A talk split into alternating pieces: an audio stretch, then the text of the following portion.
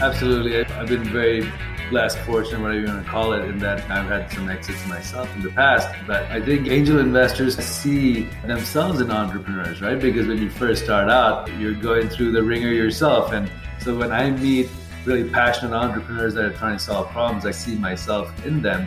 And if they've got what I feel like for me personally, the drive and the passion and the knowledge to get it done, then I certainly like to jump on those ships.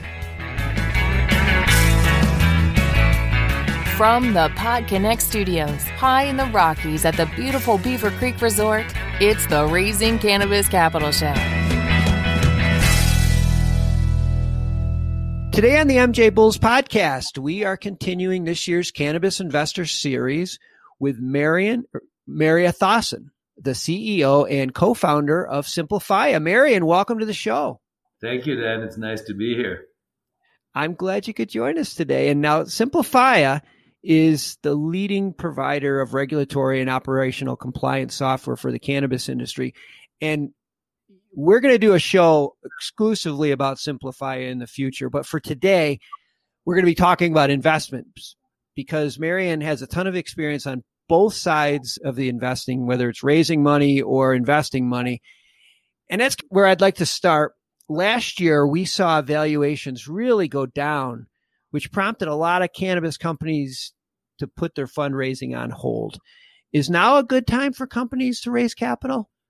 Yeah, I think I've seen things turn quite a bit. Last year at Simplifya, we actually did do a bridge round and we closed 2 million, but I think we were one of the few that were able to actually raise, primarily because I think investors got spooked by COVID and what that was going to do to the market in general. But this year so far, I've seen quite a bit of activity as we march towards some form of legalization. There's a lot of excitement brewing out, not just in the angel world, but in the venture world. And so it's no better time right now than uh, what's happening.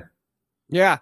I, I think you're right. It's it, like last year was scary. There's no doubt about it. But I think now people are starting to feel more comfortable and I, I see a lot more activity. Let's talk about your cannabis investing do you have a fund or what type of stages do you like to invest in or what type of sectors do you like to invest in? Yeah, so for me, I'm a little bit more go where the wind blows me and, and what looks exciting. Currently, I've got 22 investments, 20 of which are in the cannabis space. I'm not a very sophisticated investor, so I go much more with my gut. I do have a business partner that does more of the diligence. But for me, I'm looking for a solid team or a solid founder obviously the concept, what's the problem that they're trying to solve, and then really do they have the drive and the passion to get it. As an entrepreneur, when I started out, gosh, 18 some years ago, I had no clue what I was doing, but I had the drive to solve problems, right? Mm-hmm. And in different areas. And so I consider myself an angel investor. Typical checks are anywhere from 100 to 250 maybe and it also helps if there's a venture group that's also looking at them are there other investors there's a whole host of things that I think people look for, but those are a few that I focus on. You mentioned the angel investor, and maybe you can explain how the relationship between an angel investor and the company is different than a relationship between a company and a VC firm. Sure, absolutely. Uh, one thing I wanted to add, you asked earlier about what stage of companies, Dan, and just to be very clear. So I typically go in, so it'd be a nice segue into your question right now. If you're an early stage company as a startup, founders round, seed stage, that's usually where I like to play in because I don't like to just write the check. I like to also be able to add value, right? And I think a lot of VCs and angels try and say that. And even for me, if I can't add value and I really like the company, I'll say that being the case up front. But typically, if it's a tech related company, I'd like to make introductions. I like to help them think through the process, the vision, what the roadmap looks like. Typically, a VC comes in when you're a little bit more mature, you've got some traction. Merida Capital is a great example. They were one of our early investors. And they're a little different, I think, than the traditional ones. But just like Silverleaf Capital, which is another investor of ours, they, when they come in, they're looking at, again, what's your run rate? Where are you headed? What kind of team do you have? But the difference between an angel and a VC is that an angel is coming in earlier on, so they have much more risk, right? And so they're going to try and handhold you, trying to guide you much more than a VC would.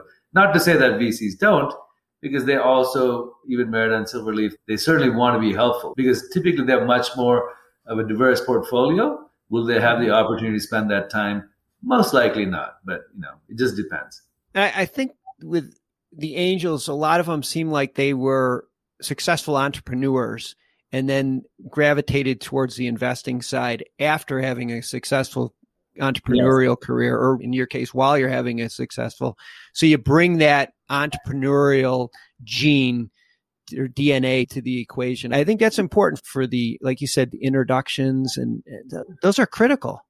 Absolutely. I've been very blessed, fortunate, whatever you want to call it, in that I've had some exits myself in the past. But I think angel investors see themselves in entrepreneurs, right? Because when you first start out, you're going through the wringer yourself. And so when I meet really passionate entrepreneurs that are trying to solve problems, I see myself in them. And if they've got what I feel like for me personally, the drive and the passion and the knowledge to get it done, then I certainly like to jump on those ships.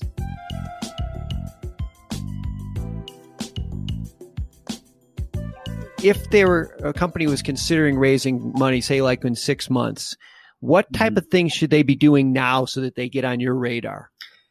Yeah, so as you can imagine, that unfortunately there's a lot of companies and people trying to raise money and not as many maybe investors. So one of the things that I personally like is if someone really wants to meet with me for an investment, to get an introduction to me from someone else I know. That's really important because, again, I get hit up often, at this point, probably five to 10 times a week.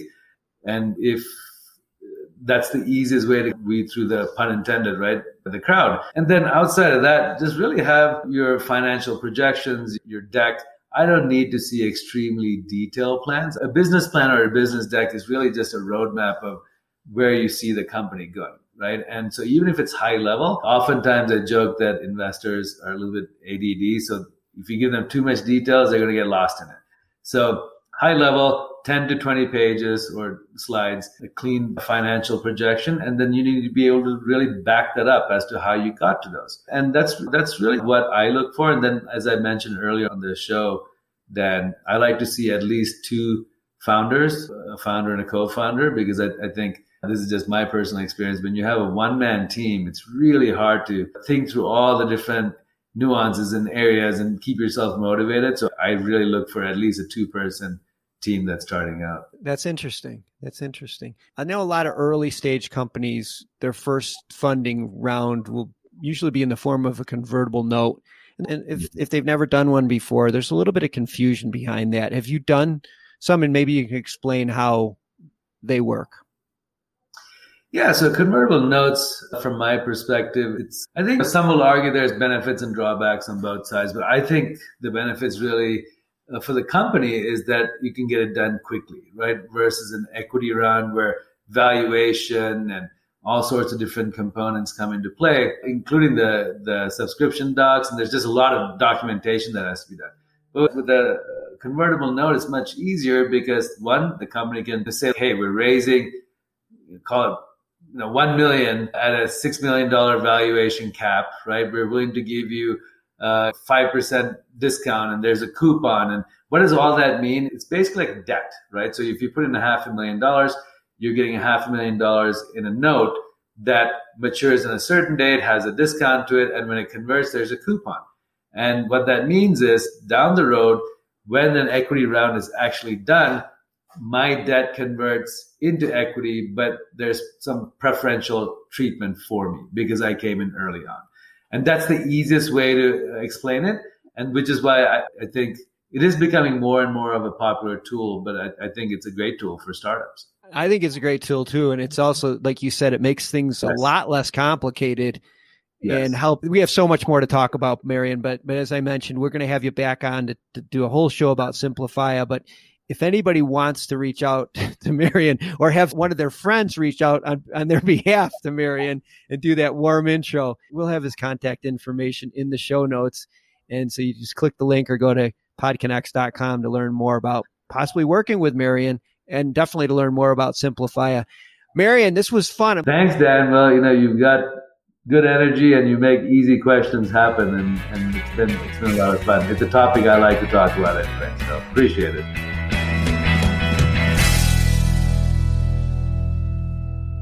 Thanks for listening to today's show. To check out more great cannabis podcasts, go to podconnects.com. Here's a preview of one of our other shows. Hey there, this is Cheryl Murray Powell Esquire, and I'm the host of the Terps in the City podcast. I am a cannabis agricultural dietary supplement and trade attorney. I'm also a hemp farmer, and I've been recently named to the list of High Times Magazine's top 100 influencers in cannabis. I'm inviting you to follow me along my journey as I move back to New York to support the adult use market there. You're going to get a chance to listen to conversations with some of my friends along the way. I look forward to seeing you at Terps in the City.